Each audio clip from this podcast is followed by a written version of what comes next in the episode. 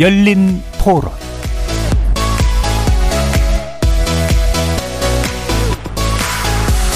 안녕하십니까. KBS 열린 토론 정준희입니다.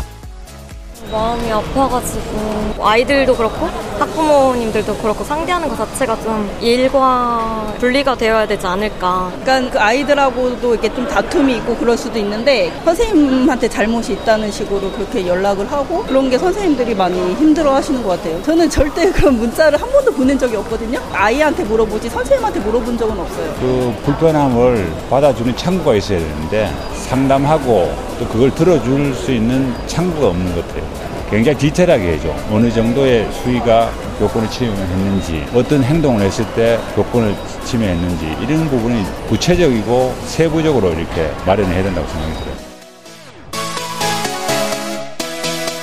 거리에서 만나본 시민들의 목소리 어떻게 들으셨습니까?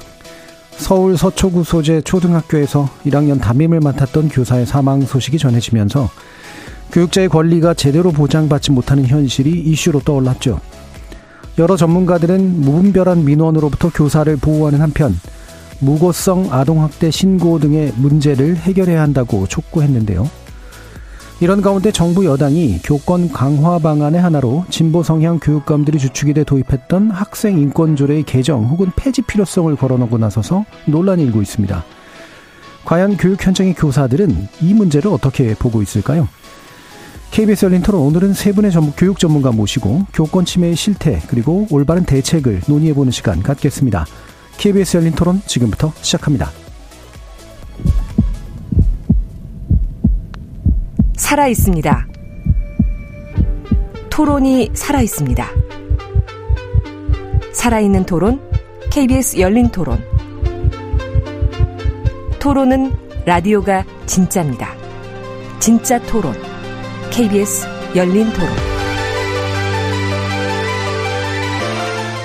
오늘 토론 함께 해주실 세 분의 전문가 소개하겠습니다. 박남기 광주교육대 교수 나오셨습니다. 네, 안녕하십니까. 중목초등학교 교사이신 장대진 서울시 교사노조 수석부위원장 함께 하셨습니다. 네, 안녕하십니까. 전직 초등학교 교사 경력을 가지고 계시는 법조인입니다. 정혜민 변호사 함께 해주셨습니다. 네, 안녕하십니까. 문자로 참여하실 분은 샵 9730으로 의견 남겨주십시오. 단문은 50원, 장문은 100원의 정보 이용료가 붙습니다. KBS 모바일 콩과 유튜브를 통해서도 무료로 참여하실 수 있습니다. KBS 일라디오의 모든 프로그램은 유튜브를 통해서도 함께 하실 수 있습니다. 여러분의 많은 관심과 참여 부탁드리겠습니다. 자, 일단, 어, 지금 서희초등학교 교사의 이제 사망 사건 이후, 어, 교권 강화 목소리가 이제 갑자기 또 커지고 주목을 받고 있는 그런 상태인데, 일단 관련 뉴스와 현재까지 좀 전개되는 상황을 보시고 어떤 생각이 드시는지 세 분의, 어, 도입하는 말씀 한번 듣도록 하겠습니다. 먼저 박남기 교수님. 아, 네, 먼저 고인의 명복을 빕니다. 그리고 통계를 보면 최근 6년간 76명의 교원이 자살한 걸로 돼 있는데요. 어, 그 중에 교권 그 침해 부분으로 자살한 분들도 상당수 있는데 그냥 잊혀졌습니다. 그래서 어, 이번에는 이렇게 여론이 들끓다가 식어버리는 그런 일이 반복되지 않기를 바라고요. 어, 차제에 국가, 교육청, 그리고 학교와 교사, 또 학부모, 학생, 그리고 우리 사회 모든 구성원들이 자기가 할 수 있는 역할은 무엇인가 한번 찾아보고요. 아울러서 제도 개선 그리고 거기에 상응하는 예산과 인력이 마련되기를 기대합니다. 예, 알겠습니다. 자, 그러면 장대진 선생님 말씀 주시죠. 어, 저 또한 서희초 3만 교사와 같은 초등 교사입니다. 그러면 음. 교사 입장에서 한번 제 마음을 전하겠는데요. 처음에는 이 뉴스를 접했을 때 처음 맡아드렸던 기분은 슬픔이었습니다. 음. 네, 동료 교사가 죽었다는 그 마음이었죠. 네. 그 다음에는 분노였습니다. 왜 이 땅의 초등학교 교사들은 교사들은 이러한 일이 반복될 수밖에 없는가? 음. 이러한 분노가 모여서 여러 많은 추모를 하기 위해서 전국에 있는 교사들이 서희초 추모 공간으로 달려갔었고요. 네. 그리고 지난주 토요일 날에 자발적인 추모 집회에 모였습니다. 세 번째는 이제는 희망입니다. 어, 언제까지 분노할 수밖에 없잖아요. 네. 그래서 지금은 교사뿐만이 아니라 여러 시민들도 교원들의 교육 활동을 보호해야 된다라는 그러한 의지에 대해서는 공감을 하고 계십니다. 네. 이게 실제로 관련 법안이나 제도의 개선으로 나아갈 때까지 함께 해야 된다는 그런 희망의 마음도 또 동시에 가지고 있습니다. 예. 어, 이번 기회로 이제 뭔가가 어, 제대로 제도 개선까지 이어질 수 있는 내용 아마 이후에 좀 더 논의할 수 있을 것 같고요. 정혜민 변호사님. 네, 저 또한 굉장히 한동안 참담한 심정으로 음. 있었고 또 선배로서 죄책감이 예. 좀 컸던 것 같습니다. 그래서 관련 업무를 교육청에서 많이 했었고 다양한 사건을 접한 적도 있었지만 더없이 비극적이고 개인적으로 충격적인 일로 느껴졌고요.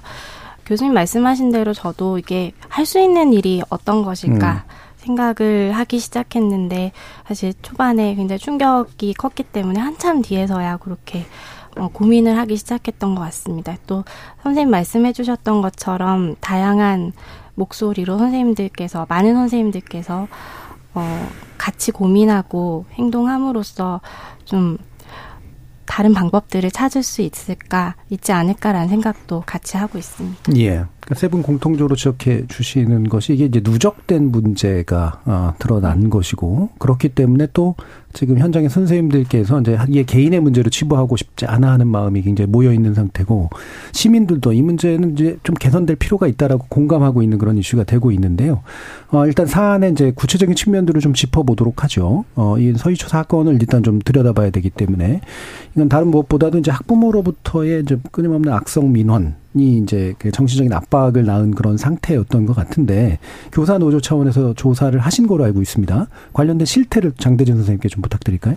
일단 말씀드리기 전에 우리 노조는 수사기관이 아닙니다. 예, 예. 그렇기 때문에 어느 정도 한계가 있다는 점, 음. 제가 말씀드리는 것, 말씀드리는 것은 정황일 뿐 예, 예. 사실이 아니라는 음. 점, 이 점을 좀 유의를 해 주시고요.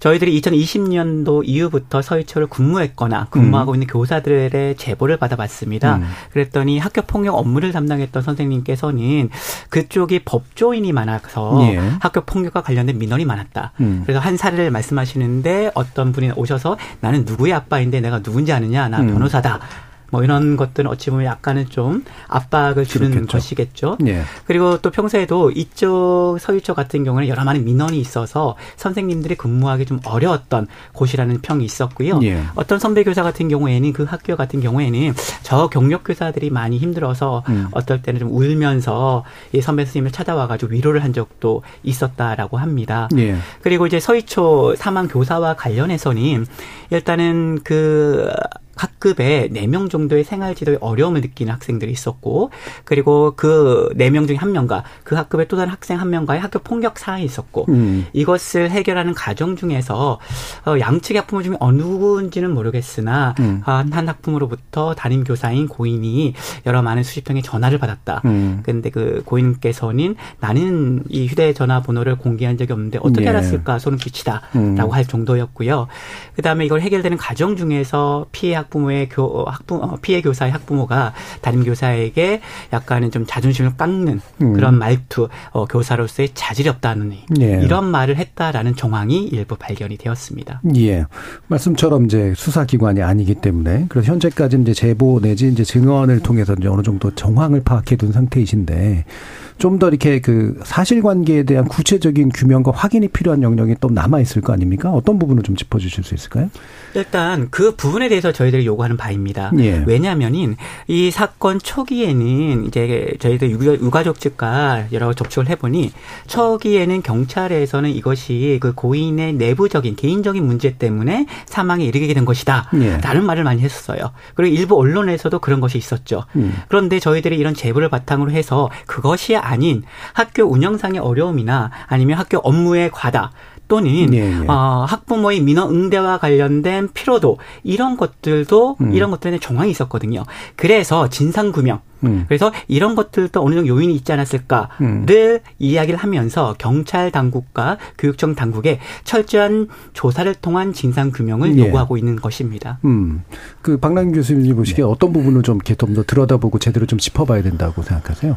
어, 이제 그 크게 두 가지인데요. 음. 언론 보도의 그 일기장에 보면 하나는 그 이제 상당히 학부모로부터 받았던 스트레스가 컸던 것 같고 예. 두 번째로는 업무 과다도 음. 언급이 되어 있더라고요. 그래서 이 학부모 부분에 대해서는 아마 그 뭐 여러 가지 어 핸드폰이나 기타 자료들에 충분히 언급이 되어 있지 않을까. 예, 예. 그래서 그런 부분을 조사할 때 현재 서울시 교육청과 어 교육부로 돼 있는데 아마 교사 단체가 함께 가야 음. 어 조금 더 좋지 않을까 하는 바람이 있습니다. 예, 어느 정도 입회자가 필요하다. 그렇죠. 예. 그리고 이제 업무과다 부분은 어 지금 언급이 잘 안 되고 있긴 한데 이 지금 제가 교육청에도 요구하고 있고 학교도 요구하는데요. 신규를 배정할 때 조금 기피하는 학교는 신규들은 좀 안 보내줬으면 하는 바람이 있습니다. 예, 예. 전남 같은 경우에도 점수 안 되는 도서벽지 학교 뭐 이런데 소규모로 보내놓고 나니까 교사들이 출퇴근도 어렵고 어 거기 거처하기도 어렵고 그래서 전남을 떠나는 사태가 있어서 제가 총장 시절에 신규는 대도시로 일단 발령을 내서 훈련을 받은 후에 그런 곳으로 가게 달라. 그래서 전남과 협조가 됐거든요. 예. 그래서 아마 교육청에서 그런 부분도 고려하고 학교 현장도 대구에 가니까 꽃방석 프로젝트를 하더라고요. 음. 신규가 오면 아직 경험이 없기 때문에 가장 사람들이 선호하는 학년 음. 그리고 선호하는 업무를 남겼다가 어, 신규에게 배정하는 이 공동체 문화. 그래서 예, 그때 예. 2018년에 제가 전국적으로 확산시키려 외를 썼었는데 그게 잘 확산은 안 되는 것 같습니다. 예. 그래서 신규라는 말씀 이제 그 임용되고 이제 초임 발령되는 네. 분들은 어느 정도 적응하는 그런 기간이 좀 필요하다라는 말씀이신 것 같은데요. 정혜인 변호사님께서는 이제 서울시 교육청의 교권 담당 변호사로 활동하신 걸로 알고 있습니다. 어, 좀, 이것도 좀 특이한, 이력도 좀 특이하시기도 하고, 그 다음에 네. 교권 담당이라는 것도 있었나 싶기도 하고, 어떤 필요에 의해서 이런 움직임들이 있는지 한번 좀 말씀 주시겠어요? 네. 2016년경에 서울특별시 교육청에서 이제 처음 막 관련 업무가 음. 정비가 되었고, 그 정비가 된 기준은 교원지법 이 개정이 되면서 네. 교육활동 보호에 대한 이슈가 이제 막 시작되는 시점이었습니다. 그래서 교권 즉 교육활동 보호에 관한 전담의 업무를 처음으로 변호사를 음. 어 고용하여서 시작을 했고요. 사실 전국 시도교육청에서 제가 정확한 현황은 모르겠지만 많은 시도교육청에서 도 마찬가지로 전담 변호사 제도가 시행되고 있는 것으로 알고 있습니다. 대체로 요 교권 전담, 교권 담당이라고 한다면 교육활동 침해에 대한 판단이나 음. 법률적인 조언, 연수 등을 담당을 하게 되고요. 그 외에도 사실 학교 현장에서 뭐 아동학대 신고와 같은 그런 법률 이슈나 음. 또는 민사나 행정적인 소송이 있어서 자 문을 많이 보조적으로 하고 있습니다. 예. 그러니까 이게 교권 담당 그러면 이제 마치 이제 어떤 교육 권리, 교육자의 권리를 보호해주기 위한 네. 법률 활동만 하는 것처럼 보이지만 네. 그것만은 아니고 이제 기본적으로 교권 침해 사례라든가 이런 것들은 법률적 판단과 해석 네. 그리고 네. 조언 그리고 법률적 대응을 위한 지원 연수 뭐 이런 것들까지 다 포함하는 네, 어, 일들인가 보네요. 네. 그럼 그 사례들을 좀 많이 경험해 보셨을 텐데 어떤 것들 좀 얘기해 주실 수 있을까요? 네, 사실 뭐 제가 근무했던 것도 사실 지금에서 보면 상당히 좀 몇년 전의 일들이기 예. 때문에 현재와는 양상이 좀 다르긴 하지만 또 제가 겪었던 사례들 중에서 이제 대표적인 것은 우선 교권 침해라는 거는 대상이 학생에 의한 것과 또 학부모에 의한 것 이렇게 두 가지로 구분을 할 수 있는데요. 어, 예를 들어 뭐 학생에 의한 것은 뭐 지금과 마찬가지로 뭐 폭행을 한다거나 예. 뭐 교원에 대한 어떤 신체 촬영을 한다거나 음. 이런 이슈들이 있어서 교육청에서 적극적으로 법률 지원을 했었고요. 학부모에 의한 사안은 사실은 명예훼손과 같은 유형이 가장 당시에는 많았습니다. 음. 그런데 지금 좀 주목해야 될 부분은 지금까지 오면서 현재와 가장 대비되는 것이 교육 활동을 간섭하고 부당한 민원을 제기하고 음. 하는 유형이 급속도로 증가하고 하고 있고 예. 사실 최근에 이 이슈에서도 많은 선생님들께서 걱정하고 분노했던 부분이 그 음. 교육 활동 정당한 교육 활동에 대한 부당한 간섭, 예. 반복적인 간섭, 문제 제기 이런 부분이 가장 현장에서 무력감과 피로감을 음. 느끼는 분야인 것 같습니다. 예. 또 더해서 계속 저희가 논의를 하겠지만 아동학대 신고하는 사례도 음. 포함해서 계속 증가하는 추세에 있었다라고 예. 볼수 있습니다. 음, 학부모에 의해서 이제 부당한 개입 음, 네. 그리고 압박 이런 것들이 이루어지는 사례, 요번 사례하고 유사한 사례들이 꽤 증가하는 추세라고 말씀 주셨는데 이게 사례 자체의 특이성도 중요하고 사례가 심각해지고 있는 사례들이 많아지는지 사례 자체가 늘어나는지 또 이런 것들도 다 포괄적으로 중요할 텐데 아, 이 부분은 뭐 특별히 통계적으로 이제 그걸 하셨는지는 잘 모르겠습니다만 어, 이런 침해 사례에 관련해서 어떤 추세 같은 것들이 좀 보이시는지. 네, 그 이거 할 때 우리가 통계에서 보이는 좀 오류를 조금 네. 경계를 해야 되는데요. 음. 한국 교육개발원에 따르면 교육활동 침해 행위 발생 건수를 보면 2018년에는 2,454건, 2019년에는 2,662건으로 늘어났죠. 네. 그런데 2020년에는 대려 1,197건, 음. 그리고 2021년에는 좀 늘어났지만 2,269건밖에 되지 음. 않습니다. 이걸 보면서 전반적으로 이게 들쑥날쑥하지 않느냐, 아니면 네. 낮아지는 추세이냐라고 음. 이렇게 오류를 범할 수가 음. 있는데 이때 어떤 시기였냐가 중요합니다. 19년 끝나고 나서 2020년부터 코로나가 코로나. 네. 있었죠. 네. 그러다 보니까 대면 수업이 많이 없어지고 원격 수업이 되었습니다. 그러다 보니까 19년과 20, 19년에 비해서 20년과 21년은 줄어들게 된 것이죠. 네. 네. 그리고 2022년 같은 경우에는요. 제가 정확한 통계 자료는 가지고 있지 않지만 엄청나게 많은 교육 활동 침해 사안이 음. 일어났고요. 올해 같은 경우에는 특히나 더 많이 늘어났습니다. 음. 그리고 그 늘어난 그 대표적인 것이 무엇이냐면 이 아동학대와 음. 관련된 것 그리고 교육활동 침해와 관련된 것 이런 예. 것들이 점점 많이 늘어나고 있는 추세입니다. 예. 그래서 그냥 당장의 수치로만 보면은 그냥 들쭉날쭉한 것 같지만 어, 확실하게 통계적으로 말씀드릴 수는 없어도 아, 교권 침해 사례라든가 아동 학대에 관련된 신고 이런 영역에서의 좀 그 건수가 확 늘고 있다라고 보시는 것 같은데요. 박랑인 교수님 뭐 이런 부분에 대해서 어떤 말씀 주실 수 있을까요? 지금 이제 어떻든 침해 사례는 앞으로 그 작년 올해 아마 크게 늘어날 걸로 예. 예상하고 있고요. 그래서 왜 그럴까에 대해서 많은 생각들이 있는데 하나는 우리 사회 전반적인 갑질 문화가 네네네. 횡행하는 것 같습니다. 음. 그리고 어, 특히 이제 그 MZ 세대라고 표현하기는 그런데 어, 최근 학부모들이 권리 주장은 강하면서 음. 책임은 약한 그러니까 자녀 교육 책임은 약하고 권리만 강한 이런 어 일본에서는 이걸 몬스터 페런츠라고 하는데 음. 제가 한 20여 년 전부터 한국의 몬스터 페런츠 문제가 등장할 네. 거라고 괴물 부모들이다. 네, 음. 했는데 이거 있고요. 그다음에 이제 하나는 또 교권 보호에 무관심한 그 하면서 학부모 민원에는 민감한 음. 이 교육청과 학교 네. 경영자의 문화가 또 있습니다. 음. 혹자는 이것을 교육감 직선제하고 연결시키기도 합니다. 음. 표 때문에 학부모 민원에는 극도로 민감하면서 오히려 교사 보호에 약하다 이런 얘기들을 하고 있는데 왜냐하면 그 교원 지위 향상 및 교육 활동 보호를 위한 특별법에 보면 아까 우리 변호사님이 말씀하신 지속적인 교육 활동 방해 행위는 바로 그 처벌 대상인데도 불구하고 그걸 대상으로 삼지 않는다는 소극적으로 한다는 예, 거죠. 그러니까 대응하지 음. 않 이런 게 있고요. 그래서 결국은 그것 때문에 개인 교사가 개인의 희생, 인내로 버틸 수밖에 없었던 거. 음. 그리고 이제 하나 언급은 잘 안 되지만 제가 지켜보면서 교사 집단 내에서 함께하는 교육 공동체 문화가 급격히 약화되는 것이 보입니다. 음. 그래서 그 이제 선배 교사들은 젊은 교사들이 그 공동체 문화가 약하다고 하지만 또 젊은 교사들은 자기 나름대로 해서 이렇게 어려운 일이 있을 때 서로 어느 정도 일정 거리만큼 가까워야 기댈 수 있는데 예. 너무 멀리 있으면 기대면 넘어집니다. 그래서 음. 지금 현재 이 교사 공동체 문화가 좀 약화돼서 이번 쌤 경우에도 혼자 외롭게 그 음. 누구에게도 하소연하지 못했던 게 아닌가 하는 게 보이고요. 그다음에 이제 잘 아시는 것처럼 아동학대 처벌법 을 이제 교육 활동에까지 적용하면서 악용하는 학부모가 급증한 것. 그리고 학폭법에서 범위가 너무 넓다 보니까 그리고 학교 밖까지도 다 교사 책임으로 해서 그걸 조사하라 또 뭐 여러 가지 이제 책임을 주다 보니까 예. 그 과정에서 이제 교사들을 부가적인. 대상으로 해가지고 음. 아동 학대 거는 경우가 늘어나고요. 음. 그리고 이제 아무도 얘기하지 않지만 실은 우리나라 지금 특수교육 대상이 너무 협소하고 관련 예산과 인력이 미비한 것도 있습니다. 예. 그래서 핀란드가 17.2% 어.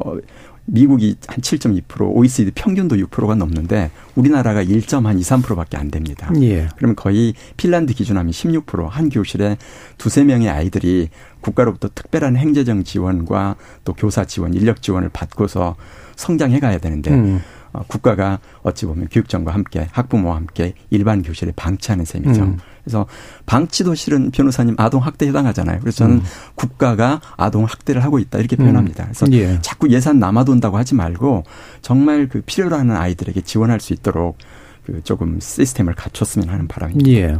그 되게 여러 가지 이야기를 해주셨는데 일단은 갑질 수준의 권리 주장이 학부모로부터 늘어난 것 그리고 학부모의 민원에만 주로 민감한 예, 교육청 시스템 그리고 어, 교육 공동체 문화가 약화된 것 그리고 기존에 이제 관련 법률을 악용하는 그런 태, 어, 태세 그리고 이제 대응 체제를 어느 정도 갖춰서 이제 이게 교사에게 부담이 가기보다는 어떤 전담 인력들이 필요할 텐데 이 부분에 대한 투자가 되게 미비한 것 이렇게 이제 짚어주셨는데 뭐 여기에 대해 특별히 반대하실 것 같지는 않습니다. 뭐 혹시라도 더 짚어주실 부분들이 있을까요, 장대준 선생님? 저 같은 경우에는 이런 원인이 음. 교권이 붕괴하기 때문이다라고 봅니다. 네. 이 교권이라는 것은 저는 teacher's right가 아니라 teacher's authority educational authority라고 보거든요. authority, 예, 네. 권위. 그러니까 교육할 예. 수 있는 권위, 예. 그다음 교사의 권위입니다. 음. 이 권위라는 것은 권위주의와는 다르게 민주사회에서 꼭 필요한 민주주의 기초 개념이거든요. 예. 이 권위에는 세 가지가 있습니다. 권한과 음. 의무와 한계예요. 예. 교사로 친다면은 이, 지금 현재는 교사에게는 권위 중에서 의무와 한계만 계속 강조할 뿐이지 음흠. 교사가 가져야 될 권위 중의 하나인 권한이 음. 많이 미비하 다 는 것이죠. 예. 예를 들면은 교사에게는 계속 기도할 의무가 있습니다. 학생의 지도의 의무를 너무나 과하게 하면서 최소한 예를 들면 저녁 7시 밤 10시에도 학부모한테 전화를 받게 해요. 음. 이것이 교육자이다. 교육을 위해서 해야 된다 라고 보고요. 그리고 또 교사에게는 한계를 너무나 지어줍니다. 교사의 정직원부터 시작을 해가지고 교사가 할 수 있는 두 다리와 두 팔을 완전히 없애버리고 말았어요. 예. 네. 이런 상태에서 의무와 한계만을 계속 계속 강요하고 교사에게 필요한 권한과 권리 이것을 주지 못하다 보니까 교권이 붕괴했다는 것이죠. 예. 예. 지난 주말에 집회가 있었습니다. 그 집회에서 어떤 선생님이 이렇게 연달리서서 말씀하시더라고요. 한국에서는 교사에게 학생들을 지도할 책임만 지어졌지 음. 교사에게 학생을 지도할 권리가 주어지지 않습니다. 음. 그렇기 때문에 책임만 주어지고 의무만 주어지고 한계만 설정이 된 다음에 교사에게 그만한 권리, 정당한 교육 활동을 할 수 있는 권리를 주지 못했기 때문에 교육 활동 침해 사례가 많이 늘어났다라고 생각을 합니다. 예. 그 권위하고 권리와 이제 책임 말씀하셨는데 실은 우리가 파워 하고 오소리티 할 때 파워는 누가 주는 것이 아니라 이제 그 그러니까 어떤 법이나 제도에 의해서 주어지는 거라면 네. 권위는 내가 획득하는 것이다. 음. 이렇게 얘기를 합니다.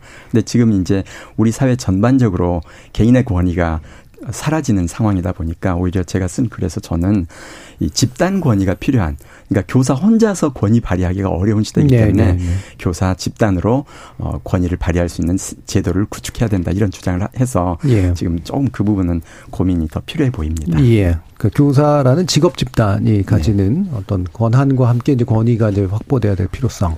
예, 정윤 변호사님. 네, 지금 선생님께서 말씀해 주신 그 부분이 사실은 법에서 좀 해야 되는 예. 영역이기도 한데요.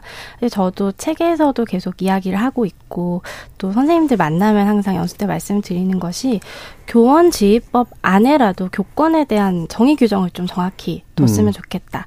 내지는 교권이 아니라 뭐 교육 활동에 대해서라도 정확하게 테두리를 주고 정의를 해주는 것이 법이 해야 될 역할인데 지금 저희 교원 지법은 그 점을 해결하지 못하고 있습니다. 네. 그래서 교권이라는 개념 자체에 대한 다툼도 사실은 많고요. 음. 이 개념이 정확하게 합의되지 못하니 여러 다른 목소리도 나오고 있는 것이고 따라서 정당한 교육 활동의 보호를 위해서는 이 법적 근거를 좀 분명히 하는 음. 입법적인 노력이 필요하다는 생각을 저는 꾸준히 했었고 음. 이번 사태에서도 좀 그런 부분이 고사 교원의 권한이 좀 법적으로 정교화되지 못하는 사이에 예. 무방비로 노출되어서 어 마구잡이의 어떤 민원의 세상이 되지 않았나라는 안타까움이 개인적으로 많이 드는 예. 상황입니다. 음. 음, 교원 지위에 관련된 기본적인 법률이 좀 미비하거나 부족한 상태에서 교원에게 의무를 부과하거나 또 부당한 신고가 가능한 법령들이 이제 늘어나 있는 상태.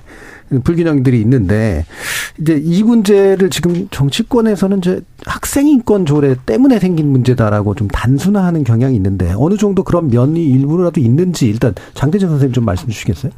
이 부분에 대해서는 저는 어 우리 노조의 입장은 음. 어 학생 인권 조례와 관련해서는 우리는 네. 입장이 없습니다. 없습니다. 이 네. 이유는 뭐냐면 음. 현재 학생 인권 조례와 관련된 논란을 보면요. 음. 어찌 보면 진영 논리와 정치 네. 논리가 더욱 더 부각되어 있습니다. 음. 그러다 보니까 지금 현재 우리 서울교사 노조에서 이 학생 인권 조례에 대해서 이야기를 하다 보면은 어떤 특정 진영에서는 우리가 말하는 워딩의 특별한, 특정한 네. 부분만을 가지고 오용해서 사용할 수가 있거든요. 네. 지금 현재는 이제 이런 사건으로 인해서 교원의 교육 활동이 많이 위축되고 있다. 음. 이걸 보호해야 될 필요성에 대해서 모든 시민들이 공감하고 있습니다. 네. 그럼 실질적으로 교원의 교육 활동을 보호할 수 있는 체계가 마련이 돼야 되거든요. 음. 근데 이런 순간에 이런 학서울 학생 인권 조례 폐지와 관련된 양쪽 진영에 관련된 이런 문제가 네. 연류가 되다 보면은 이런 물꼬가 흐리게 될 수가 있습니다. 그렇기 때문에 이 서울 학생 인권 조례에 대해서 지금 얘기하는 음. 사람들이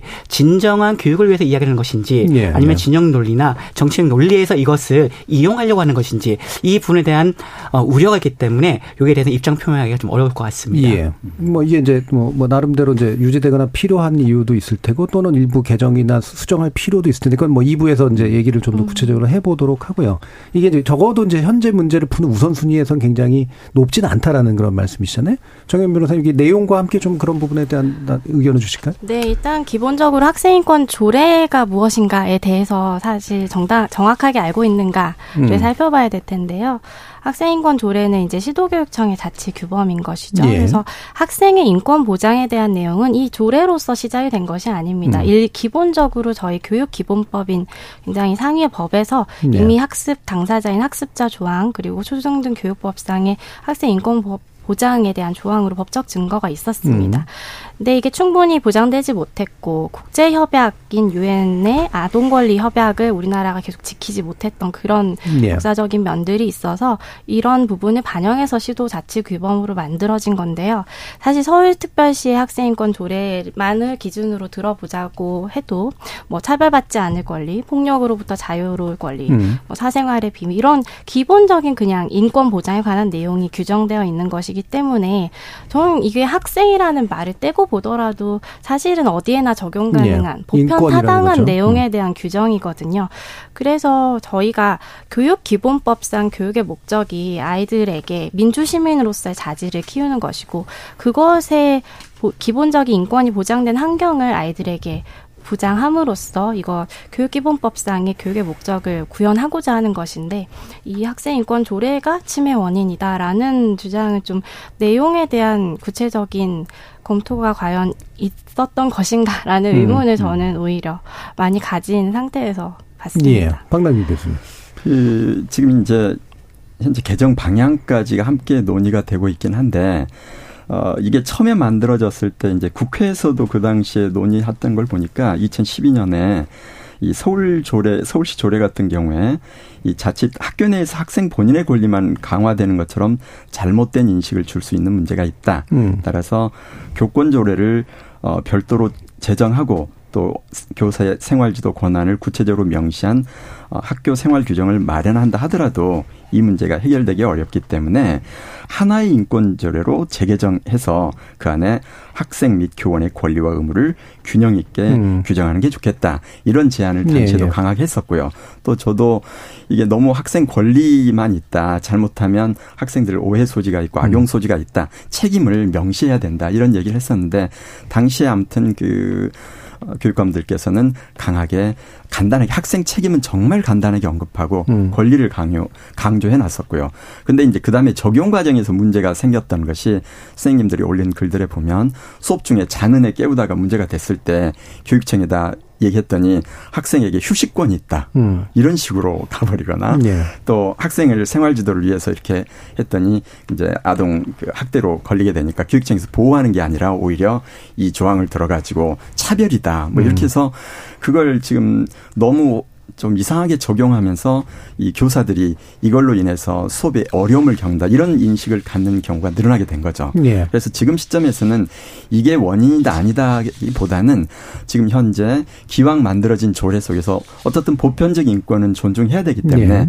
어, 학생들에게도 타인의 인권을 존중하는 그걸 위해서 음. 어떤 책임을 가지고 있는지 구체적으로 어떤 게 어, 교사의 어, 교육 활동을 저해하는 것인지 명시하고 예. 거기에 따른 벌칙은 또 교칙으로 상세화하면 되겠죠. 예. 결국 이제 오해 가능성은 일부 있고 또 잘못 적용되는 경우도 있기 때문에 이번 기회에 이제 함께 전반적으로 체제를 정비하는 필요성에 대해서는 동의하시는 측면이 있는 것 같고요. 그러면 이제 지금 제 기존 제도에서 이제 사실은 방안이 없었던가를 좀 짚어봐야 될 것 같은데 악성 민원에 대체하는 게 이제 교권보호위원회를 통해서 할 수 있다고 제도적으로는 돼 있는 것 같은데 네. 이 부분에 대한 설명을 좀 박 교수님께서 해주실까요? 예, 지금 교권보호위원회가 지금 그 교원 주의법 19조에 의해서 학교 단위에서 그 심의회로 이렇게 음. 만들어지게 돼 있습니다. 그래서 거기에서 교육활동 침해 학생에 대한 조치를 할지 또 교육활동과 관련된 분쟁 조정, 뭐 기타 여러 가지 것들 예방 대책까지 하게 돼 있는데 여기에서 이제 그 학생이나 보호자가 교육활동을 침해하면 이 보호위원회에서 이제 여러 가지 의견 진술 기회를 주고 어 필요한 조치를 하고 보호 조치 권고 뭐 이런 것들을 합니다. 예. 어 그런데 이제 그 문제가 뭐였었냐면 어, 교권보호위원회를 5인 이상 10인으로 하는데 학교 교원 또 대학이나 연구기관의 전문가 그다음에 해당 학교 학생의 학부모, 변호사, 국가 경찰 공무원 이렇게 해서 어, 가지고 있는 상황 속에서 학교의 입장에서는 이거 그 위원회 개최하는 것도 외부 인사들이 많으니까 음. 불러오기가 힘들고요. 또 이제 어, 그 교사가 이걸 요청했을 경우에 학교장의 그동안의 입장들은 이게 해도 별 실익이 없다. 음. 그냥 또 소송으로 넘어가면 골치 아프니까 참아달라. 네. 이런 식으로 해서 어, 그 문제를 제기하는 교사가 이걸 소집권은 갖고 있지 않습니다. 음. 그래서 이제 소집권을 주면 될 거냐 그랬더니 교사들 얘기가 동료가 포함되어 있는 상황 속에서 자기가 소집을 잡고 이제 많은 교사들이 하게 되면 또 거기에 들어가 있는 교원은 수업권 침해를 받을 수 있고 여러 가지 음. 어려움이 있어서 눈치를 보게 된다. 그 얘기를 하게 되더라고요. 그래서 아무튼 이제 제가 지금 얘기하는 게 우리 정책학의 첫 번째가 음. 예산과 인력이 따르지 않은 정책은 무의미하다입니다. 네, 네. 그래서 이번에 많은 그 교권 어, 보호를 위한 정책 어, 법 개정안들이 나오겠는데 이럴 때 그걸 어, 실현하기 위해서는 어떤 정도의 인력과 제도와 조직과 시설 설비 그렇게 해서 예산이 필요한지를 음. 어, 추정하고 그 예산을 마련할 때 실효성이 있지 예산 마련 없이 법 개정만 해가지고는 항상 우리가 기대한 효과는 나오지 않을 거다 예. 이렇게 말씀드릴 수 있습니다. 음. 그래서 제도적으로는 존재하나 어, 실질적으로 소집도 잘 안 되고 참여하는 사람들은 부담스럽고 네. 실익이 또 없어지는 그런 일들이 있어서 실제로 활용이 잘 안 될 것 같은데 상대준 선생님 어떻습니까? 어, 한국교총에서 2022년 7월 달에 유초중고 교원을 대상으로 설문을 해 봤는데요. 이게 보면 어, 교권 침해에 대한 교사들의 대응은 교권보호위원회를 개최해야 된다, 개최를 한다는 것이 2.2%밖에 안 됩니다. 예. 다수가 혼자 해결하거나 참고 넘깁니다. 음. 그 이유가 무엇일까? 아까 교수님께서 잠깐 말씀하셨는데요. 이 소집권자는 대개의 경우에는 특별하지 않은 경우에는 교장하겠습니다. 예. 근데 예선학교 현장에서는요, 교사가 신청하면 교장을 해주게 돼 있습니다. 음. 왜냐하면은 교원지휘법에 따르면 학교장은 이걸 축소 은폐해서는 안 되거든요. 예. 그렇기 때문에 교사가 신청하면 교장을 해줍니다. 음. 그런데 이렇게 없다는 것은 교사들이 신청을 하지 않는다는 것이죠. 음. 그 이유가 무엇이냐면은 아동학 대 신고를 당할 우려 때문입니다. 음. 올해도 제가 이러한 교권 침해 상담을 많이 받아보면 이런 교육 활동 침해를 당했을 때 어떻게 해야 됩니까? 제가 이렇게 다 설명을 해줘요. 그러면서 뭐라 그러느냐? 교보회를 열 수 있는데요. 교보회를 열게 되면 상대 학생이 학부모 측에서 자기 학생의 방어권을 위해서 아동 학대로 신고할 수가 있습니다. 예. 라고 말씀도 드려요. 현행, 현행 아동 학대 처벌법에 따르면, 어, 아동 학대, 아동학대 신고와 관련해서는 무고죄가 없습니다. 음. 네, 이유가 없어도 할 수가 있어요. 그리고 어이 아동학대 처벌법에 따르면요, 이그 경찰에서의 수사 종결권이 없습니다. 음, 예. 무조건 정권 송치라고 해서 음. 검찰까지 넘어가게 됩니다. 음. 그래서 무고성이라도 아동학대 신고를 할 수가 있고 무조건 검찰까지 올라가게 되면 예. 여기에 대한 당하는 교사의 필요도는 엄청나게 크거든요. 그렇겠죠. 그러다 보니 교보회를 열 바에야 어, 교보회를 열어서 음. 아동학대 신고를 당할 우려가 있을 바에야 교보회를 신청하지 말지라고 음. 포기하시는 분들이 많은 거죠. 예. 예, 정혜미 변호사님. 네, 지금 말씀하신 뭐 부분 것도 이유가 될 것 같고요. 음. 제가 또 한 가지 추가하고 싶은 그 교권보호위원회 실효성에 관한 그 문제점은요. 사실 그 법이 개정되면서 교권보호위원회에서 학생에 대한 조치를 직접적으로 내릴 수 있게 되었습니다. 그래서 그 음. 이후에 학생에 의한 사안에 있어서는 사실 적극적으로 열리고 거기에서 처분이 나가고 있습니다. 예. 그런데 문제는 학부모 등에 의한 침해의 경우에 특히 지금 문제되고 있는 반복적인 간섭, 그러니까 형법상의 어떤 범죄행위가 아닌 네, 네. 인원을 과도하게 제기한다거나 간섭하는 교육 부 고시로서는 침해 행위로 되나 법적인 다른 어떤 처벌의 수단이 없는 그런 행위에 있어서 교권보호위원회가 물론 이거 교권 침해다 결정할 수 있고요. 거기에 대해서 해당 학부모에게 이런 거 하지 말라 또는 이제 뭐 접근 금지하라 여러 가지 형태 권고는 다 할 수 있는데요. 그 결정을 이행하지 않았을 경우에 불이익이 전혀 규정되어 있지 않습니다. 예. 예를 들어 교권보호위원회 이런 결정을 정당한 이유 없이 이행하지 않았을 경우에 어떤 벌금을 부과한다거나 과태를 부과한다는 조항, 강제력을 부과하는 조항이 교원지휘법상 전무하기 때문에 음. 사실은 반쪽짜리 위원회로서의 역할밖에 음. 못하는 거거든요. 그래서 특히나 학부모 등에 의한 침해에 있을 때 민사나 형사 소송이 가능한 사안이면은 사법 절차를 하겠으나 교권보호위원회를 열어봤자 그 결정을 이행하지 않으면 소용이 없기 때문에 예. 선생님들 입장에서는 이게 해도 소용이 없는 위원회 음. 아닌가라는 생각을 많이 하시는 것 같습니다. 예. 그래서 아까 박남 교수님 애초부터 이제 실효성이 없는 측면이 바로 이게 핵심적이다라고 음. 말씀을 네. 주셨는데 결국은 이제 이렇게 역으로 이제 신고를 해버리면 그렇죠. 무고도 성립 안 하고 네. 검찰까지 가게 돼서 네. 결국은 쟁송의 이제 당사자가 돼버리고 많은 이런 일들이 예, 많겠네요. 그래서 지금 이제 교육활동 침해 행위가 금방 우리 변호사님 얘기한 것처럼 교원의 정당한 교육활동에 대한 반복적 으로 부당하게 간섭하는 행위 까지도 다 포함이 돼 있어요. 네. 근데 지금 얘기한 대로 이행하지 않았을 때 뭐 아무런 불이익이 없고 오히려 어 네가 나를 걸었어 그럼 너는 아동 학대로 소송할 거야 이렇게 가버리면 문제가 되기 때문에 지금 이제 교사를 보호하는 방법으로 제가 생각하는 것 중에 하나 우리 지금 어 교권 변호사로 교육청에 그, 그 관계를 갖고 있다고 하셨는데 선생님들이 법적 지식이 부족할 수밖에 없고요. 예. 우리가 살아가면서 이렇게 송사에 말릴 일이 대부분 사람들이 별로 음. 없습니다. 따라서 어떤 문제가 터지면 우선 겁이 나고 긴장하게 되고 그래서 이럴 때 선생님들이 아 오늘 이렇게 내가 당했는데 선생님한테 폭언을 당했는데 이거 어떻게 하면 좋겠냐 이렇게 그 변호사에게 전화를 하면 변호사가 듣고서 아 이럴 땐 이거고 그럼 이렇게 조치를 하고 하면서 모든 것을 다 절차로 대행해 주도록 이런 서비스를 제공한다면 선생님들께서 괜히 참지 않아도 되고 어 모든 건 하고 그다음에 비용은 이제 변호사가 그 기록에 근거해서 교육청이나 학교에 신청하면 되도록 한다면 아마 당분간은 선생님들께서 굳이 참지 않고 어, 교권 침해에 대해서는 적극적으로 대응할 수 있지 않을까. 음. 근데 지금 우리는 어, 다른 나라하고 달리 교사들 스스로가 참을 수밖에 없는 구조가 되어 있었던 거죠. 예. 그래서 법률적 지식이나 이제 조언들이 굉장히 중요해 보이는데 지금 정 변호사님께서 교권 법에서 답을 찾다라는 책을 내신 게 이제 그런 취지이셨던 것 같아요. 네, 그 책 이 사실 뭐 저 혼자서 쓴 것은 음. 아니고 당시 학생인권 센터에서 근무한 사무관인 변호사가 같이 음. 썼는데요. 음.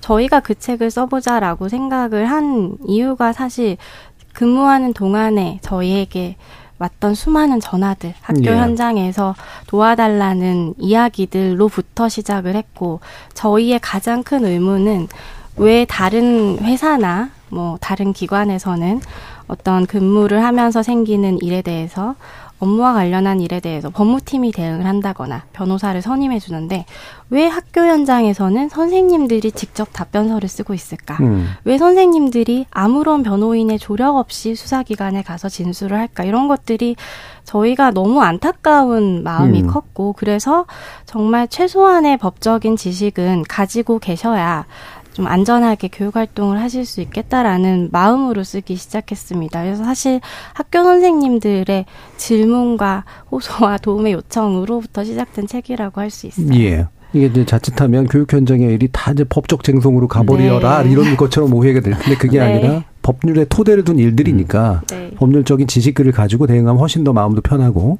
조언을 받았을 때 훨씬 더 힘이 되고 이제 이런 거다라고 이해가 되는데요. 어, 실제로 어떤 법들이 이제 개정돼야 되고 또 어떤 법들을 고민하면서 이 문제를 대해야 되는지 또는 제도적인 빈틈은 없는지 이어진 2부에서 좀 살펴볼 테고요. 일단 1부를 좀 마무리하면서 청취자 여러분들이 보내주신 문자 들어보고 가겠습니다. 정의진 문자 캐스터. 네, 지금까지 여러분이 보내주신 문자들 소개합니다. 이민성님.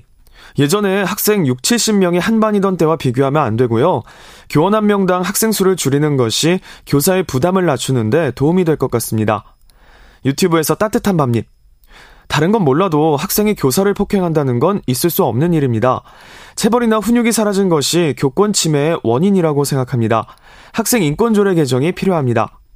전미숙님. 선생이 마음에 안 든다고 자녀를 가르치는 선생님한테 갑질하는 부모 밑에서 자란 아이들의 인성이 걱정됩니다. 아이들은 부모를 그대로 따라하게 되니까요. 또래들도 이걸 알고 친하게 지내려고 하지 않는다는 걸 그 부모들은 알고나 있을까요? 정지현님.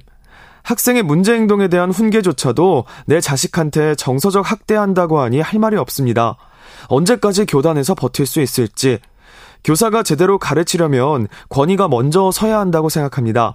선생님이 행복해야 학생들도 행복해집니다. 그리고 은사님 뵈니 반갑네요. 박남기 교수님 건강하세요. 라고 보내주셨고요. 유튜브에서 냉장고님. 학생 인권 조례에 악용 사례가 많은 게 문제의 본질이라고 여겨집니다. 유튜브에서 제이호님. 교권과 인권의 과도기적 상황이라고 봅니다. 미국의 경우를 한국에 적용하긴 어렵지만 미국 같은 경우 학생이 문제가 있으면 교사가 무조건 학부모에게 전화를 하죠. 어떻게 보면 무책임해 보일 수도 있지만 당신 자식이니 당신이 알아서 훈육하라는 거죠. 김희영님. 아이들이 선생님을 무시하는 건 학부모 때문입니다. 아이들 새 키우면서 제 맘에 안 드는 선생님도 계셨지만 단 한 번도 아이들 앞에서 선생님을 함부로 말한 적 없습니다. 라고 보내주셨네요. 네, KBS 열린 토론. 이 시간은 영상으로도 생중계하고 있습니다. 유튜브에 들어가셔서 KBS 일라디오 또는 KBS 열린 토론을 검색하시면 지금 바로 토론하는 모습 보실 수 있습니다. 방송을 듣고 계신 여러분이 시민 농객입니다. 계속해서 청취자 여러분들의 날카로운 시선과 의견 보내주세요. 지금까지 문자캐스터 정의진이었습니다. 토론은 치열해도 판단은 냉정하게 복잡한 세상을 바꾸는 첫 걸음은 의외로 단순할지도 모릅니다. 평일 저녁 7시 20분 당신을 바꾸는 질문 KBS 열린 토론 정준희입니다. KBS 열린 토론 2부 서울시 교사노조 수석부위원장이신 장대진 선생님, 정혜민 변호사, 그리고 박남기 광주교육대 교수 이렇게 세 분과 함께 하고 있는데요. 어, 일단은 지금 정부의 대책을 먼저 좀 짚어보고 거기에 관련해서 현장에서 실제로 실효성이 있을지에 대한 이야기를 좀 해보면 좋을 것 같은데 정부가 이제 지난달 20일 국무회의에서 학교정이나 교사가 학업 진로, 인성, 대인관계 분야에서 학생들을 훈계할 수 있다. 이런 내용의 초중등 교육법 시행령을 의결했다고 합니다. 여기에 대해서 정혜민 변호사님 일단 먼저 말씀 주시죠. 네, 지금 통과된 시행령상의 내용은 교사의 생활 지도의 권한에 관해서 상당히 구체화하고 있습니다. 예. 그래서 뭐 학업 및 진로, 보건 및 안전, 인성 및 대인 관계 그밖에 학생 생활에 대해서 생활 지도를 조언이나 상담, 주의, 훈육, 훈계 이런 형태로서 할 수 있고 기존에도 마찬가지로 신체 고통을 주는 형태 지도는 금지되어 있고요. 그 예. 부분은 그대로 들어가 있고 교육부 장관이 이를 좀 구체적인 지도 방식이나 범위를 고시하라라고 위임을 해놓았습니다. 그래서 요 내용이 상당히 고무적인 이유는 저희가 계속 반복적으로 이야기하고 있지만 아동학대 신고에 있어서 사실 아주 많은 부분을 차지하는 것이 우리 아이에게 왜 이런 것까지 혼내세요? 예. 라는 주장이거든요. 그래서 그것에 대해서 선생님들께서 그리고 제가 직접 사건을 진행하면서도 음. 구체적인 법적 근거를 찾기가 굉장히 어려운 상황이었어요. 있습니다. 근데 예. 지금 요 시행령이 통과가 됨으로써 선생님의 교육 활동의 영역이나 지도의 방법, 권한에 대해서 구체화되었다는 점이 매우 반갑고 특히 아동학대 사안에 있어서 대응하기에 직접적인 법적 근거로 작용할 수 있을 것 같습니다. 예. 아, 변호사님, 그 학교에 보면 학교의 그 생활 규정이라는 게 네, 있잖아요. 네. 그리고 그 안에가 구체적으로 이러이러한 것이 수업 방해 행위다. 네. 이렇게 할 때는 훈계권을 행사하는데 이런 절차를 거쳐서 한다. 그러면 그게 법적 근거가 될수 있는 건가요? 네, 사실 기존에도 이런 시행령 없이도 학교 규칙이 정교화되어 있다라면 충분히 음. 근거를 가질 수 있었는데요. 음. 문제는 많은 학교들에서 이 학교 규칙으로 자세히 제정하지 아, 않았습니다. 네. 그래서 네. 저도 다시 근무할 당시에 학교 규칙으로 상세히 불이익을 규정을 하고 음. 어떤 행위에 대해서 문제가 되고 선생님이 지도할 수 있는지를 많이 남겨놓으실수록 좋습니다라는 이야기를 일부러 굉장히 많이 하고 연수도 진행을 했었는데요.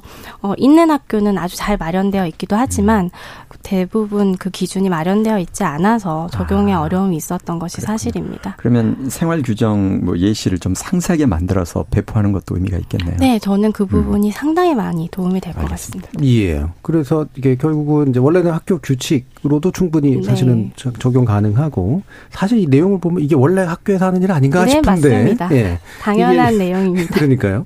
법과 그것에 의해서 이제 만들어진 시행령을 통해서 이렇게 규정돼야 된다라고 하는 것도 좀, 좀 의아하고 없었나 아니면 원래 그랬던 거 아닌가 이런 식의 생각이 들 정도인데 실제로 이제 현장에서 어 교사들이 선생님들이 이런 생활지도 같은 데서 이제 학생들과 갈등을 빚거나 학부모들로부터 이제 뭔가 항의를 받거나 이런 일들이 많아서 엄청 고생하시는 거로 알고 있어요. 관련된 내용 좀 말씀 주실까요? 아, 이 법 과 관련된 거요? 법과 관련해서 의견도 말씀 주시면서 네. 현장에서 실제로 생활지도에 어려움이 이렇게 많이 겪는가 음. 이렇게 잘 모르시는 분들도 계실 네. 테니까. 그 생활지도가 너무나 어렵습니다. 네. 예를 들면 문제 행동을 하는 학생들이 많이 늘어났거든요. 음. 그런데 이 문제 행동 행동을 어, 문제 행동을 할 때 이걸 제지하려고 한다면 이것이 현재 아동학대 처벌법상의 신체적 학대가 될 수도 있고요. 예. 정서적 학대가 될 수도 있고요. 음. 방임이 될 수도 있습니다. 음. 우리 교사들 사이에서는 이렇게 약간 자조적으로 얘기하는 게 있습니다. 교실 한편에서 저기 멀리서 두 명 학생이 싸우고 있습니다. 예. 말렬이잖아요. 그러면 선생님이 여기에서 얘들아 싸우지 마고 크게 소리를 질렀습니다. 이거는 정서학대로 신고될 우려가 있습니다. 예. 그러면 선생님이 달려가가지고 애들을 이제 이렇게 폭력을 하고 있으니까는 붙잡아야 네. 되겠죠. 음. 붙잡으면 신체 학대로 음. 또 신고될 우려가 있습니다. 음. 그럼 이것도 안 되면 어떻게 해야 되느냐? 선생님 저 멀리서 얘들아 싸우면 안 돼. 라고 하면 방임으로 예, 예, 학대 예. 어, 그 아동학대 신고를 당할 수가 있습니다. 예. 이렇듯 문제 행동을 일으키는 학생들은 많이 있고 이들을 제어할 때 생활 지도상을 제어할 때 아동학 학대 처벌법이라는 것에 대해서 아동 학대로 신고당할 우려가 있기 때문에 음. 어떤 어떻게 보면 교사의 정당한 교육 활동이 위축이 되는 것이고요. 그리고 여기에서 또 문제는 뭐냐면 어, 그런 아이들이 어, 교사의 교육 활동을 침해하기도 합니다. 욕설도 하기도 네, 하고요. 네. 그리고 신체적인 폭력을 가하기도 합니다. 그러면 이때는 또 교보위를 열 수가 있겠는데요. 선생님께서 너무나 굳세게 마음을 먹으시고 교보위에 이 아이를 이제 신청하셨습니다. 그런데 현행 교보위에 따르면 장애를 가진 학생의 경우에는 감경 조치를 할 수가 있습니다. 음. 그리고 교보의 매뉴얼상 이 장애라는 것은요 특수 학급에 입급된 학생들만 아니라 음. 예를 들면 분노 조절 장애나 ADHD나 네. 이런 음. 모든 아이들이 포괄적으로 포함이 됩니다. 어찌 보면 이런 어, 범위라고 한다면 정말 넓은 거죠. 그래서 이런 아이들 같은 경우에 만약에 교육 활동을 침해했다고 하더라도 감경 조치가 될 수 있기 때문에 예. 더욱 더 지도하기가 어려운 상황인 것이죠. 음. 그 요즘 그, 그 방금 말씀 주신 그 세 가지 딜, trilemma라고 할 수 있겠네. 그 세 가지 중에 아무것도 못하는 그런 상태가 제가 인터넷 커뮤니티 랜드에서도 많이 사례로 봤는데 요즘 또 아이들이 이제 자기 스스로를 분노 조절 장애라고 스스로 불러버리는 예, 이런 일도 꽤 많은 것 같고요. 그러면 예. 장애 그 특수교육 대상은 아주 좁게 해놓고 음. 또법 적용할 때 거기에서는 아주 넓게 보고 이 앞뒤가 안 맞네요. 음 그리고 뭐 그렇기도 하고요. 특히나 지금 이제 특수학급 말씀 잠깐 하셨는데 전국에 있는 특수학급 교사들이 더욱 더 교육활동 침해를 많이 당하고 있습니다. 예. 왜냐하면 특수학급에 입급된 학생들은 음. 어 이른바 도전 행동을 하거든요. 음. 그럼 도전 행동을 제지할 때 엄청나게 많은 폭력을 가합니다. 음. 그래서 최근에도 보면 천안이었나요? 음. 그 특수학급 교사가 머리채를 이렇게 예. 잡힌 음. 채로 한 것이 있었죠. 이럴 때는 조심스럽습니다. 이 부분은요. 네. 특수 학생들의 특수성을 인정해야 되고요. 그리고 그들의 인권도 존중해야 됩니다. 그런데 그런 행위가 과도하거나 반복적이거나 우도성이 있다라고 한다면 이런 학생들에 대해서 어떤 조치 매뉴얼이 있어야 되고요. 그리고 이런 특수학급 학생들의 도전 행동에 대해서 대처할 수 있는 매뉴얼 네. 근데 이건 실질적인 매뉴얼이 있어야 됩니다. 네. 네. 실질적인 매뉴얼. 근데 현재 매뉴얼에 보면요. 머리채를 잡았습니다. 그러면 깍지를 끼고 아이의 손을 깍지를 끼고 이렇게 때려요. 예, 예. 그러면 어떻게 될까요? 신체 학대로 아동학대 음. 신고를 당할 수가 있습니다. 음. 그래서 실질적인 매뉴얼 네. 필요합니다. 예. 이게 도전 행동이라고 하는 말이 되게 전문 용어였거든요. 이제 발달 장애인이 이제 보통 뭐 나타낼 수 있는 스스로를 해하거나 이제 남을 해하는 되게 공격적인 행동을 하는 거라 아마 도전 행동이라는 말로 표현하는 것 같은데 실제로 근데 그거를 저지할 때 오히려 이제 학교 음. 그 학, 학 아동 학대 신고에 예, 우려가 있는 거죠. 우려가 위험이 있는, 있는 거죠. 예. 굉장히 참 난감한 상황인데 어, 이게 이제 지금 현재 시행령이라든가 이런 것의 개정이 그래도 나름대로 좀 도움이 될 거라는 생각 당연합니다. 음. 우리 교직단체, 우리 음. 노조를 비롯한 교직단체에서는 일명 그 생활지도법이라고 얘기를 하거든요. 음. 이런 초중등 개정이 필요하다라고 해가지고 이렇게 나온 것은 정말, 어, 진일보한 것이라 볼 수가 있는데요. 음. 어, 그런데 아쉬움도 있잖아요. 예. 여기에서 구체적인 것이 담아 있지가 않습니다. 음. 즉 교사의 정당한 교육 활동에 대한 개념도 없고요. 예. 그리고 정당한 교육 활동에서 어떤 것을 할 수 있는지 이게 좀 구체적이지가 않아요. 음. 그래서 뭐 교육부에서는 이거를 이제 나중에 지침이나 매뉴얼 상에서 이걸 더 구체한다고 하는데 시간이 없습니다. 예. 네. 그런데 지금 현재 이것만을 가지고는 해석의 여지가 너무 많거든요. 그렇겠죠. 그러다 보니까는 우리는 정당한 교육 활동을 한그 정당한 교육 활동을 어, 생활지도 한 것입니다라고 얘기를 하더라도 어, 상대방 같은 경우는 아동학대 처벌법상으로도 충분히 걸 수가 있거든요. 예. 그렇기 때문에 이러한 미비점에 대해서 조금 아쉬움이 있습니다. 예. 이제 아까 말씀한 학교 규칙이나 또는 뭐 이후에 오게 될 매뉴얼 등 가이드라인 등으로 이제 구체화돼서 이제 대응해야 될 텐데 방당 교수님 이 부분 혹시 지적해 주실 부분 있을까요? 어, 지금 이제 현행 아까 아동학대 처벌법 상황 속에서는 제가 볼 때 교사가 어, 직접 훈육권을 행사해서는 안 됩니다. 음. 그래서 오히려 제가 이제 작년 국회에서 발표할 때 어, 교권보호법 만들 때 그, 차라리 행동 조정관 제도를 도입하자 미국처럼. 예. 그래서 아이가 이제 명시가 되어 있습니다. 이런 행동을 할 때는 그냥 전화만 걸면 담당자가 와서 이 아이를 데려갑니다. 물론 그렇다고 해서 거기 가서 놀리는 게 아니고 또 그 안에 이제 별도로 가서 그 조정관실에 가면 아이는 학습을 해야 합니다. 그리고 반성문도 쓰고 이런 게 상세히 만들어져 있기 때문에 교사가 주로 이제 우리가 왜 아동 학대 금지에 걸리게 되냐면 처벌에 언제 훈계하냐면 내가 화가 났을 때예요. 그럼 원성이 높아지고 원성 높으면 바로 아동 학대입니다. 음. 따라서 지금 현재 상황 속에서는 국가가 좀 예산을 더 투자하고 어 인력을 늘려서 자꾸 초중등 교육 예산 남아돈다는데 제 이해가 안 돼요. 이런 데 써야지 어디다 쓰고 남아 돕니까? 그래서 좀 확보해서 이 교사가 아, 이 아이는 지금 내가 어렵다. 그럴 때는 바로 전하면 데려가서 하는. 그래서 지금 미국 제도를 제가 상세히 소개해 놨습니다. 예, 예. 보면은 교사가 굳이 막그 뭐 어떤 증거 자료를 입증할 필요도 없고 그 절차에서 하면 바로 가가지고 하는. 그래서 이러한 제도를 도입한다면 일단 교사가 직접 아이 왜냐하면 아까 말한 대로 얘가 정말 교사의 정당한 교육 활동을 방해했는지 여부를 교사가 판단해야 되잖아요. 내가 판단해가지고 내가 처벌까지 하는데 이런 경우에는 나중에 소송에 가면 또 문제가 됩니다. 예. 정말 정당한 행위였는지 여부를 다퉈야 될 거고 또 내가 한 처벌이 타당한 것이었는지 절차는 지켰는지 이런 거 따지게 되면 어려워지기 때문에 당분간은 이 조정관 제도를 좀 도입했으면 하는 바람이 있습니다. 예. 이 부분에 대해서는 교수님의 말씀에 적극 동의를 하는, 하는 게 뭐냐면요.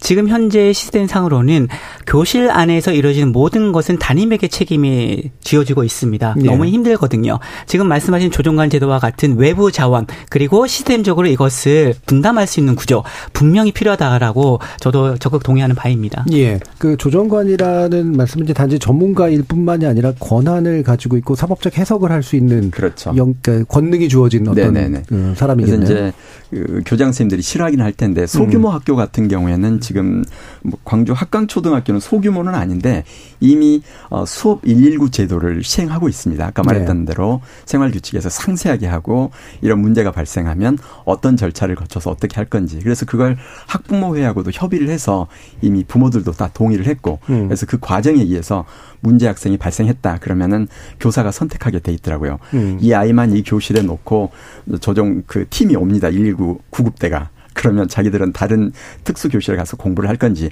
아니면 이 아이만 데려갈 건지 이 모든 것에 의해서 가는데 그 학교 교장 선생님에 따르면 정말 열심히 노력한 결과 그러나 끝내 한 아이는 구, 구하지 못했는데 음. 나머지 아이들은 119를 통해서 다 아이들이 스스로 깨닫고 음. 학교를 좋아하면서 다시 마음을 고쳐 먹었다. 예. 그래서 아마 어, 그 학교만의 제도이긴 한데 이걸 지금 조금 더 의미 있게 음. 확산시켰으면 하는 바람입니다. 예.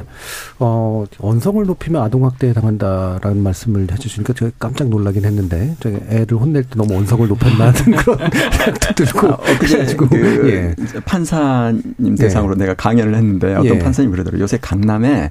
아동 학대로 해가지고 재판장에 서는 학부모 엄청 많답니다. 뉴스에 음. 안 나와서 그렇지. 아, 예. 그게 사실은 이제 아동학대 관련 판례들 쭉 보면 어, 무분별한 신고로 인해서 사건화가 되고 나서 어, 결국에 판단 부분에 있어서 실제로 예. 선생님들 혐의 있다고 판단되는 경우는 사실 전체 비율이 예, 굉장히 예. 적습니다. 음. 그러니까 말 그대로 무고성의 어떤 신고가 많다는 것을 보여주는 반증이기도 한데요. 음.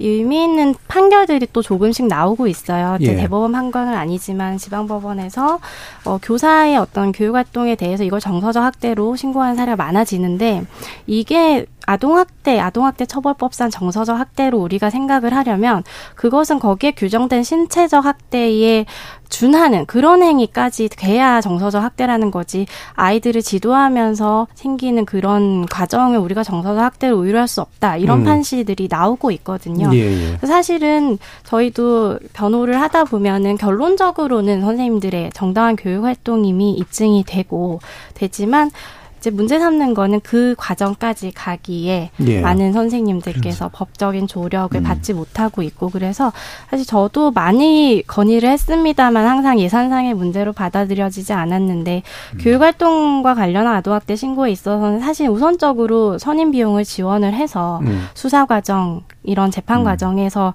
법적인 조력을 충분히 받게 하고 사실은 그 안에서 진짜로 뭐 아동학대 어떤 혐의가 있다거나 고의성이 음. 있다고 하면 교육청이 나중에 구상을 하면 되는 거 거든요. 그래서 예. 이런 선제적인 좀 지원이나 이런 부분이 지금 굉장히 좀 시급하지 않나라는 예. 생각을 하고 있습니다. 그러니까 다행히 이제 판례는 그래도 좀 쌓여가고 네네. 네. 있는데 이게, 이게, 현장에 적용이 되려면 사실은 일단 걸고 보는 게 네. 사라져야 되는 거잖아요. 그러니까 어느 정도 불송치 시켜버리고 네. 경찰서에서 끝나거나 그런 뭐, 예, 굳이 이제 재판까지 안 가거나 이래야 되는데 결과적으로는 이기거나 이제 굳이 문제 삼지 않게 된다고 하더라도 그 중간 과정이 굉장히 좀 고통스러운 음. 이런 일들이 생기지 않을까 싶기도 한데요. 현재 당정이 이제 이번에 대안을 낸 거 보면 오늘도 또 발표한 내용인데 교권 침해를 생기부에 기록하겠다. 이게 이제 법 개정 사안이고요. 그리고 학생 인권 조례도 개정을 추진하겠다. 이런 내용들입니다. 이게 이제 기존에 어 입법 과정에서 어느 정도 제한됐던 법률하고도 일부는 좀 연결이 되기도 하는데 이 부분에 대한 좀 포괄적인 평가가 좀 필요할 것 같아요. 일단 장대인 선생님 어떻게 보십니까? 어, 일단 그 어, 교육활동 침해 행위에 대해서 해당 학생 생활 기록부에 기재하는 거에 예. 음. 대해서는 저는 좀 신중히 접근해야 음. 된다라고 생각을 합니다. 우리가 이른바 정순신 사태에서도 느낄 수 있듯이 학폭 사항을 학생 생활 기록부에 기재를 한다라고 하니 예. 부작용이 생기잖아요. 그렇죠. 여러 많은 소송의 남발이 네, 바로 됩니다. 소송해 버리고. 네, 그래서 음. 교육적인 중재 효과가 전혀 이루어지지 않고 음. 이로 인한 사회적 비용만 더욱 더 커지게 되고 그로 인해서 교사들 해당 업무를 담당하는 교사들의 피로도도 더욱더 가중이 되는 것이거든요. 예. 네. 분명히 교육활동 침해 행위를 좀 엄담할 수 있는 무언가는 필요합니다. 그런데 만약에 생활기록부에 기재했을 때 이전에 있는 정순신 사태와 같은 일이 재발이 된다면 음. 이거는 안 하느니 못한 일이 되거든요.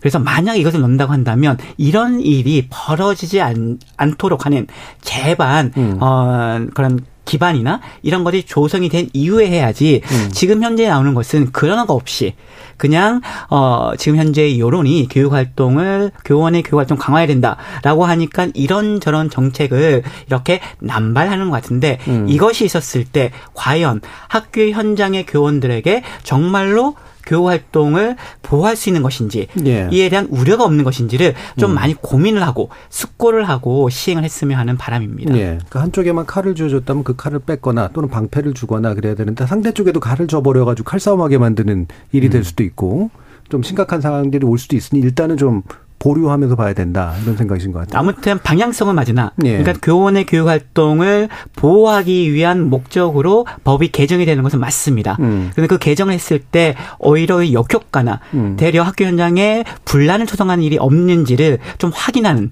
예, 그런 예. 과정이 꼭 필요합니다. 음. 박남 교수님은 어떠세요? 이번 당정이 내고 있는 이런 법 개정 방향이라든가 인권조례 개정 방향이라든가. 어, 지금 이제 보면은 예산 안 들어가는 쪽만 얘기하는 거예요. 예, 예. 그러니까 우리 변호사님 얘기한 것처럼 예.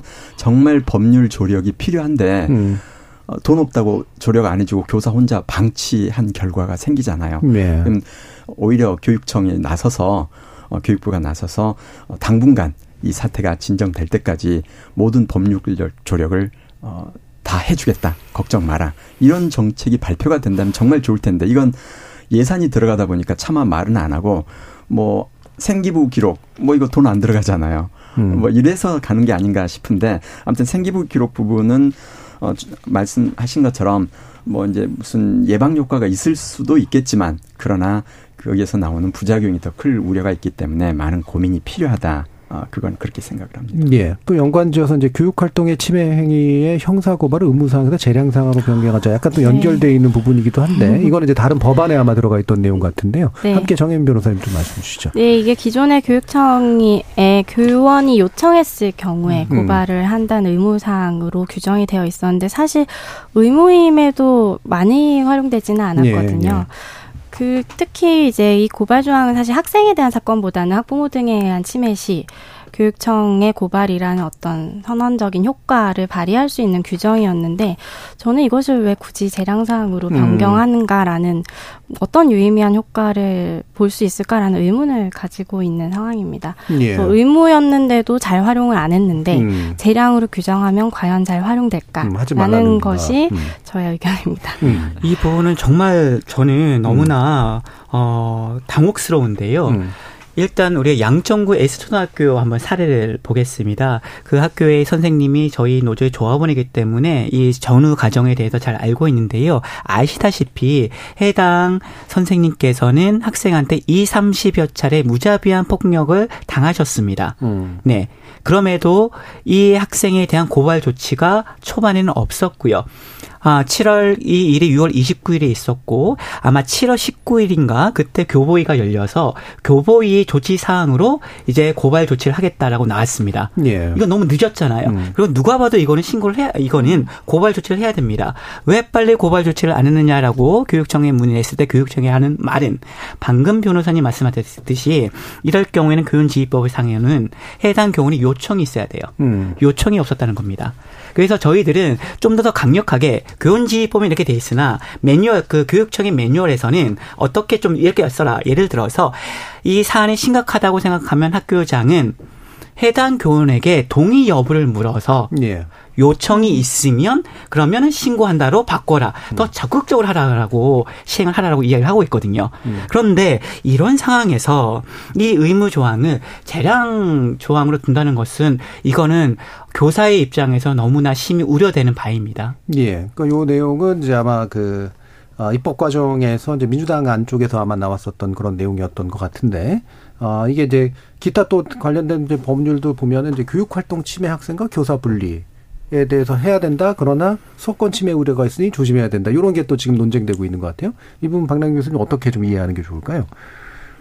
일단 그 이제 즉시 분리 부분은 제가 아까 말씀드렸던 그 담당관 제도 쪽으로 예, 예. 이해를 하시는 게 좋을 것 같습니다. 음. 자꾸 분리라고 표현하면 좀 그 부정적인 표현인데 음. 어 일단 교사가 교육 어 교육 활동을 하는데 방해를 했을 경우에 그걸 자기가 해, 그 해결하려고 했을 때는 오히려 많은 법적 책임을 지게 되니까 음. 어, 좀 국가가 예산을 마련하고 인력을 마련해서 그 연락만 하면 와서 데려가서 그쪽에서 이제 어 부모 입회하에 아니면 부모도 불러서 음. 이 아이를 교육시키고 이렇게 하도록 물론 이제 그 과정에 사전에 어그 학교 차원의 규정 같은 것은 부모의 동의랄지 또 여러 가지 협의들이 필요합니다. 그래서 예. 그러한 쪽으로 이 즉시 분리라는 말을 의미를 어, 그냥 분리만 시키면 애는 그러면 학습권이 침해되지 않느냐 이렇게 생각되기 때문에 어 담당관을 두고 그 분리실에서 담당관실에서 의미 있게 학습을 할 수 있도록 하는 프로그램까지 마련하고 음. 또 반성도 하고 이렇게 해줘야만 그그 부정적인 의미가 약화될 것입니다. 예. 어, 이 부분에서 아까 또 당정이 나왔던 그 얘기 가운데 어, 정당한 이제 지도 행위에 대해서는 이제 면책을 부여한다. 이제 이게 네. 아동 학대 신고에 관련해서 아마 연관되어 있는 것 같은데 이건 관련 법령도 같이 바꿔야 되는 거 아닌가요? 네, 그렇기도 하고 사실은 예. 뭐 면책 과 관련한 것은 결국엔 결론에 관한 문제여서 네네네. 네, 네. 저는 지금의 상황에서는 크게 도움이 되지는 않을 것 같다. 이미 음. 이제 저희가 그 과정에서 정당한 교육 활동이라면 당연히 다 무혐의가 나오고 무죄가 음. 나오는 그런 상황이기 때문에 뭐 이걸 선제적으로 면책의 어떤 요건을 규정한다고 해서 지금과 뭐 크게 다를까라는 음. 조금 회의가 있는 상황입니다. 예. 그럼 전반적으로 장대인 선생님께서 뭐 교사들의 어떤 요구도 있을 테고 이게 이렇게 단순히 이제 교원지라든가 이런 교육법에 관련된 뿐만 아니라 지금 나오는 아동 아동학대 처벌법이라든가 학폭에 관련된 거라든가 이게 포괄적으로 좀 뭔가 좀 교정이 돼야 될 것 같은데 어떤 부분을 좀 짚어주고 싶으세요? 일단 아동학대 처벌법상에 음. 에, 무고성 아동학대와 관련된 부분은 꼭 있어야 될 것 같습니다. 예, 예. 아동학대 처벌법이 한 10년 됐는데 제가 생각할 때 이것의 법, 법 제정의 취지는 음. 아, 가정에서 학대당하는 아동들을 보호하기 위한 것이었다고 생각을 합니다. 네. 그런데 그 범주에 교사도 들어가는데 이 교육의 특수성이 반영이 안 된 것이죠. 음. 그래서 이 교사의 경우에는 무고성 아동학대가 없, 어, 무고성 아동학대에 대해서는 처벌할 수 있는 방향으로 가서 남발하지 않게끔 하는 방향이 있어야 되고요. 음. 또 교훈지휘법에 따라서 어, 예를 들면 학생과 그리고 피해를 당한 교원이 분리될 수 있는 법적 조치도 필요하다라는 음. 것도 있고 그리고 또 실질적으로는 법만 있으면 안 됩니다. 음. 실질적으로 어떻게 분리가 될 수 있을 것인가에 대한 체계도 필요합니다. 아까 양천구 에스톤학교의 사례를 했을 때 해당 선생님께서 분리를 하고 싶어 하셨습니다. 근데 지금은 분리를 한다고 했을 때 가해 학생이 분리가 돼야 되잖아요. 근데 현실적으로는 가해 학생 분리가 될 수 없습니다. 예. 그 학생 학습권이나 이런 걸 어떻게 해야 되는지 그 학교 자체 내에서 해결할 수밖에 없거든요. 그러다 보니까 수동적으로 피해 교사가 분리할 수밖에 없습니다. 음. 그렇게 된다면은 이 교원의 교육권도 침해가 당하고요. 네. 해당 학급에 해당 학생 이외의 다른 학생들 학습권도 어느 정도 침해가 당합니다. 이 이유는 이 분리가 됐을 때 분리된 학생의 학습권을 어떻게 할 것이냐가 문제거든요. 예. 이 분리된 학생의 학습권을 교사나 학교한테 맡기지 않고 이것을 교육청이나 아니면 교육청이 별도의 지원 기관을 만들어서 음. 그 기관에서 분리된 학생들의 학습권을 보전하면서도 예, 보장하면서도 예. 학교에서는 그러한 책임이나 벗어날 수 있게끔 그래야 온전한 분리 조치가 되는 것이죠. 음. 그래서 이런 법 개정과 더불어서 그 백, 법 개정이 실효적으로 학교 안에서 실현될 수 있는 시스템의 구현이 필요하다라고 음. 생각을 합니다. 예. 그럼 다른 두 분도 혹시 이제 더 조언하고 싶으시거나 강조하고 싶으신 부분이 있으면 마무리 발언 정식으로 한번 좀 들어볼까요? 먼저 정혜민 네. 변호사님.